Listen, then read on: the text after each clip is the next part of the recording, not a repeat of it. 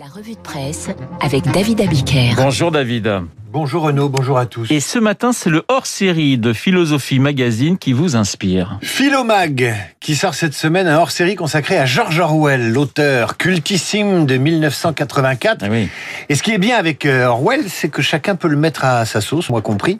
Qu'on soit de droite ou de gauche, qu'on soit du passé ou qu'on soit du futur, il y a toujours la possibilité de faire son marché chez celui qui nous a appris à nous défier du pouvoir, à nous méfier de la langue et à protéger nos libertés. Et si on a Orwell en tête, on regarde autrement la presse du jour. Voyez Libération qui fait sa une sur les 500 000 patients mis à nu par le piratage de leurs données. Voilà un scénario orwellien, celui de la vie privée dévoilée, en l'occurrence de nos données de santé piratées et mises sur la place publique d'Internet. Sauf que Big Brother, ce n'est plus l'État, ce sont des pirates, des pirates du dark web. Prenez la une aussi du Figaro de ce matin. 60 députés veulent engager une bataille pour l'interdiction de l'écriture inclusive. Voilà qui rappelle la fameuse novlangue utilisée par la dictature de 1984. Sauf qu'ici, les partisans de la novlangue sont des activistes qui se posent en résistant. Et oui, puisque le Figaro consacre quatre pages à la bataille parlementaire contre l'écriture inclusive. Quatre pages où le Figaro pointe cette écriture nouvelle qui, je le cite, se répand dans les documents administratifs, les publications municipales, à l'université. Cette graphie qui prétend lutter contre la domination du masculin sur le féminin est aussi utilisée par les partis politiques comme la France insoumise qui entend ainsi, et je la cite toujours dans le Figaro, visibiliser les femmes. Les membres du mouvement Génération de Benoît Hamon ne sont pas en reste et ne manquent pas de cohérence. L'un d'eux explique au Figaro, de même que nous faisons des tracts en papier recyclable, car nous souhaitons une planète plus écologique. C'est bien. Nous écrivons inclusif, car nous voulons l'égalité entre les hommes et les femmes. Alors, contre les idéologues et les scripto-inclusifs, le Figaro sort la grosse artillerie. L'article 2 de la Constitution, de la France. Le français est la langue de la République. L'édit de Villers-Cotterêts, écrit en ancien français, qui établit le français sur tout le royaume de France. Et si je vous lisais cet édit dans le français de 1539, eh bien, vous ne comprendriez rien, ce qui prouve qu'une langue évolue malgré tout. N'empêche, le Figaro convoque la proposition de loi déposée hier par 60 parlementaires modem et La République en marche pour éradiquer la dite écriture. La romancière, Fernet, l'écriture inclusive, ne voit dans la langue qu'une arme de guerre. La ministre de la Culture, Roselyne Bachelot. Je pense que l'écriture inclusive est une démarche élitiste qui entrave l'apprentissage de l'écriture et de l'orthographe. L'académicien, Frédéric Vitou, qui parle de l'écriture inclusive comme d'un bégaiement elliptique difficile à mettre en œuvre. Les bègues et les épileptiques apprécieront.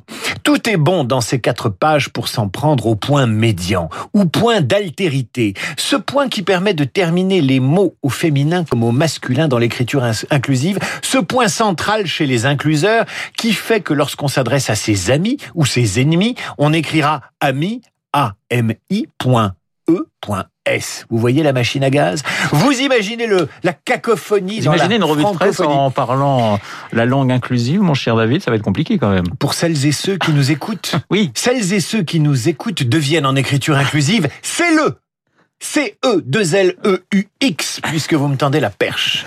Mieux que le Figaro, vous lirez donc le hors-série sur Orwell qui vous parle justement de la novlangue en politique et on est en plein dedans avec l'écriture inclusive et qui cite l'écrivain. Quand l'atmosphère générale est mauvaise, le langage ne saurait rester indemne. Si la pensée corrompt le langage, le langage peut corrompre la pensée. La fille d'un amoureux des mots à la une de Télérama. L-A-E dans la, T-I-T-I-A. Vous vous souvenez, oui, Serge Gainsbourg. Eh bien là, c'est Charlotte Gainsbourg qui livre à Télérama une interview précise, passionnante sur un sujet qu'elle connaît bien puisque c'est son père.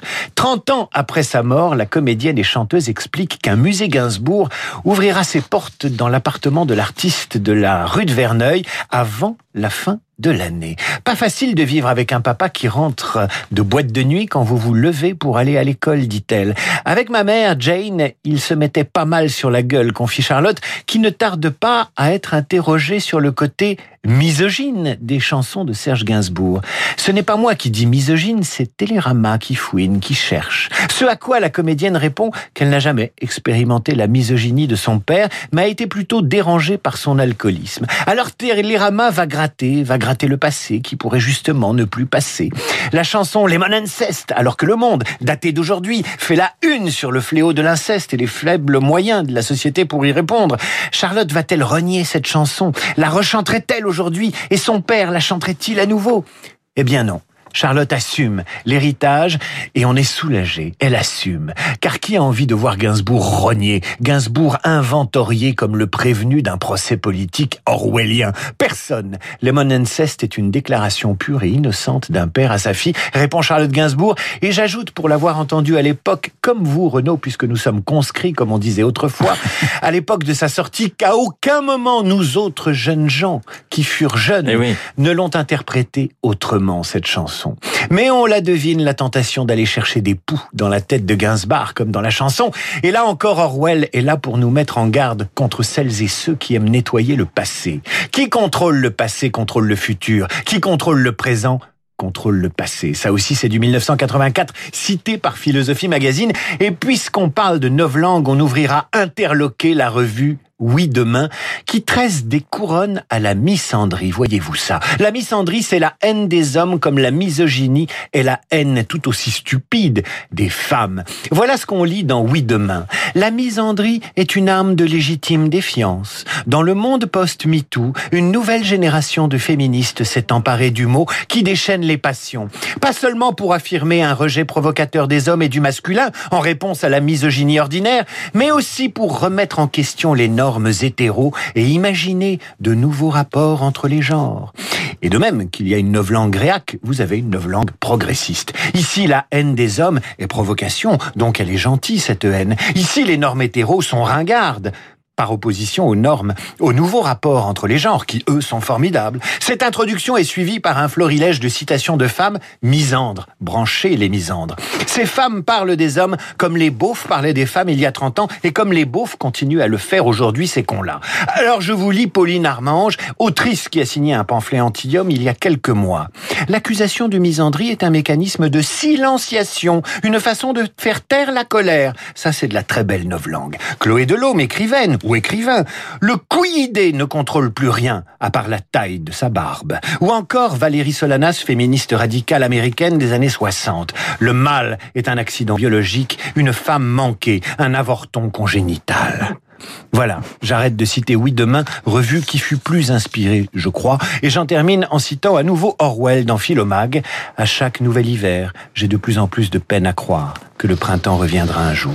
C'est très beau, mon cher David. Le mal est un accident biologique. Voilà ce que je vais euh, retenir de votre euh, revue de presse. Eh bien, on va rendre hommage à un accident biologique puisque Michel Legrand est né un, un 24 février, le 24 février 1900. Ah, vous l'aviez, vous l'aviez pas vu venir, hein, celle-ci. Il est né le 24 février 1932. Alors, évidemment, on pense à ses collaborations avec Jacques Demy, avec Agnès Verda, mais je voudrais vous faire écouter une de mes chansons préférées de Claude Nougaro, le cinéma. Les mots sont de Nougaro, la musique est de Michel Lebrun. Écoutez. Sur l'écran noir de mes nuits blanches, moi je me fais du cinéma, sans pognon et sans caméra. Bardot peut partir en vacances, ma vedette c'est toujours toi. Et les vedettes dans le studio de Radio Classique ont pour nom Cécile Cornudet et Guylaine Ottonheimer.